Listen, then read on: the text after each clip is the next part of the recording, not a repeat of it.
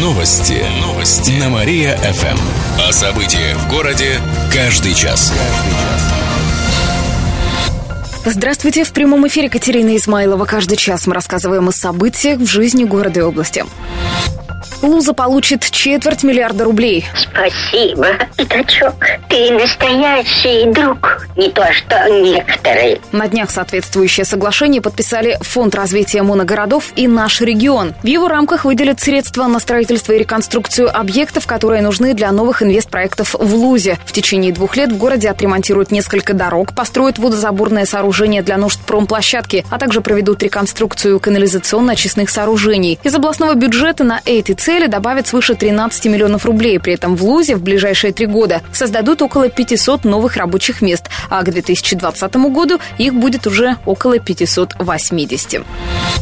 Брачный аферист просил девушек взять кредиты. На днях кировчанин пытался оспорить решение суда. Ранее его приговорили к двум годам лишения свободы. На протяжении четырех лет мошенник знакомился с девушками на сайте. Я мужчина, хоть куда, в полном расцвете сил. Потом втирался к ним в доверие, просил взять кредит, а деньги дать ему в долг. Суммы варьировались от пяти до восьмисот с лишним тысяч рублей. Средства он обещал вернуть в ближайшее время, но этого не происходило. Одной из потерпевших пообещал помочь продать машину. Однако деньги после продажи забрал себе. В итоге суд оставил приговор без изменений. И мужчина проведет за решеткой два года, сообщает областная прокуратура.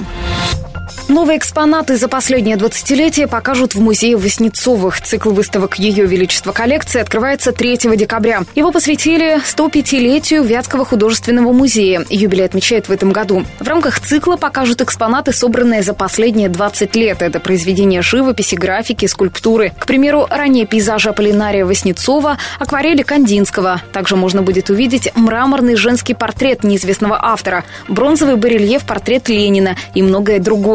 Отдельно выставят предметы декоративно-прикладного и народного искусства, рассказали в музее Васнецовых.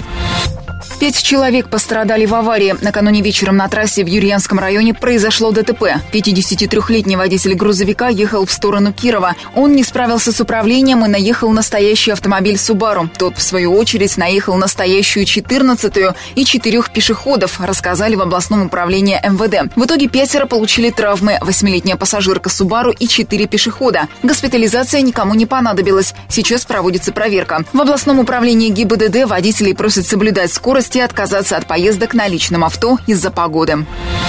Высотку в Кирове строят незаконно. Суд признал недействительным разрешение на возведение дома премиум-класса на Урицкого пять. Его выдавала городадминистрация еще летом. Здание будет двухсекционным со встроенными помещениями и автостоянкой. Его высота по документам составит более двадцати четырёх метров. Но проверка прокуратуры показала, что дома выше десяти этажей на этом участке строить нельзя. У вас несчастные случаи на стройке были? Нет, пока еще ни одного не было. Будет. Стражи порядка обратились в суд. Он признал разрешение на строительство недействительным. Решение суда пока не вступило в законную силу, сообщает областная прокуратура.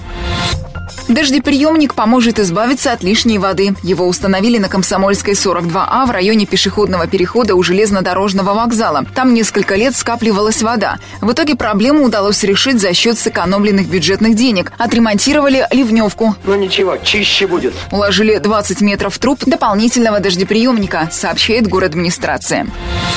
Вдвое больше машин чистят Киров от снега. Сегодня ночью был сильный снегопад. Выпало более двадцати сантиметров снега. Его убирают с дорог города свыше семидесяти снегоуборочных машин. Обычно их бывает в пределах сорока. Тротуары расчищают около тридцати тракторов. Еще почти сто пятьдесят человек работают вручную. Магистральные улицы убирают две колонны спецтехники в сопровождении патрульных машин гэ и бэ дэ дэ. К четырём часам дня городские службы отчитаются перед главой администрации о проделанной за день работе, сообщили в администрации Кирова.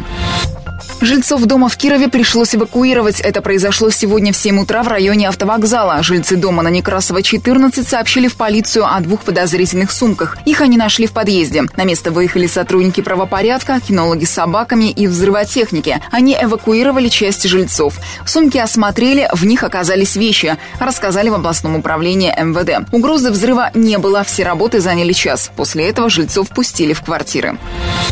Белых посоветовал всем убраться в подъездах. На днях губернатор выступил в Москве на общероссийском гражданском форуме. Его речь вызвала волну негодования у собравшихся. Глава региона был довольно резок в высказываниях. Претензий к власти большое количество. Я лучше, чем кто бы то ни было, наверное, как бы там, могу об этом сказать.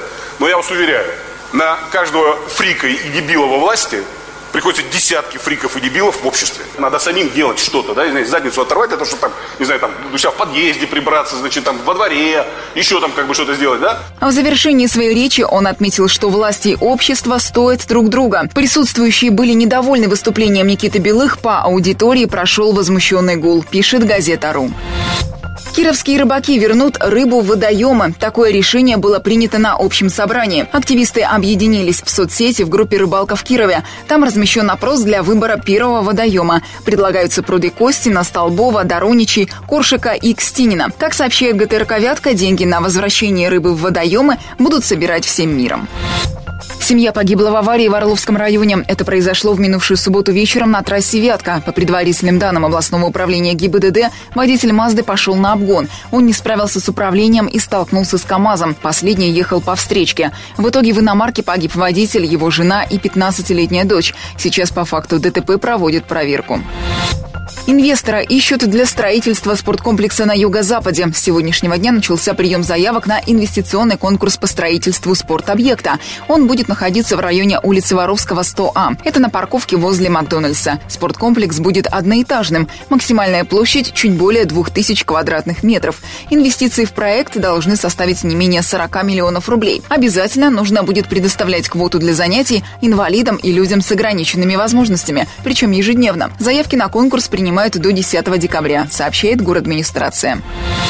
Матч Родины с нижегородцами закончился ничьей. В минувшую пятницу в рамках чемпионата России по хоккею с мячом кировчане встретились со «Стартом». Игра проходила в непогоду. Был сильный ветер и метель. Сам матч выдался напряженным. Хоккеистам трижды назначали пенальти. К концу игры соперник вел в счете. Но Родине удалось за двенадцать секунд до финального свистка забить гол, рассказали в Кировском хоккейном клубе. Итоговый счет пять-пять. Следующий матч в рамках чемпионата Родина проведет на домашнем льду уже сегодня в семь вечера. Кировчане сыграют с Красногорским зорким.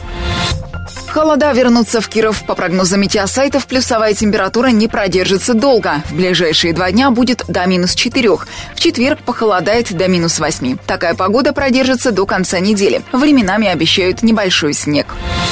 Гендиректор «АвтоВАЗа» приедет в наш город. Об этом рассказали Влада Центр Киров. Бу Андерсон нанесет визит седьмого декабря по договоренности с региональными властями. Как пишут «Бизнес-новости», высокий гость презентует новый автомобиль и побывает на предприятиях региона.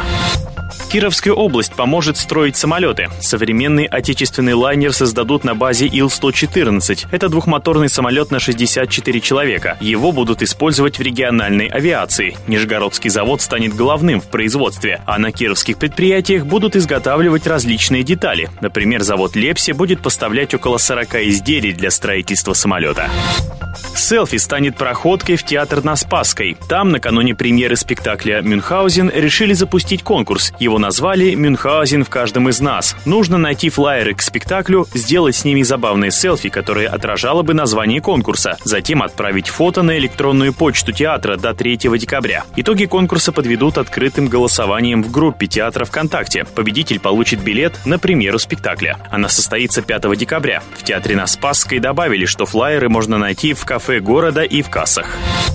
Разрешение на строительство жилого здания на Урицкого признали незаконным. Речь идет о доме премиум-класса на Урицкого пять. Еще в июне городадминистрация выдала разрешение на его строительство. Здание будет двухсекционным, со встроенными помещениями общественного назначения и автостоянкой. Его высота по документам составит более двадцати четырех метров. Но проверка прокуратуры показала, что дома выше десяти метров на этом участке строить нельзя. Стражи порядка обратились в суд. Он признал разрешение на строительство недействительным. Решение суда пока не вступило в законную силу, сообщает областная прокуратура.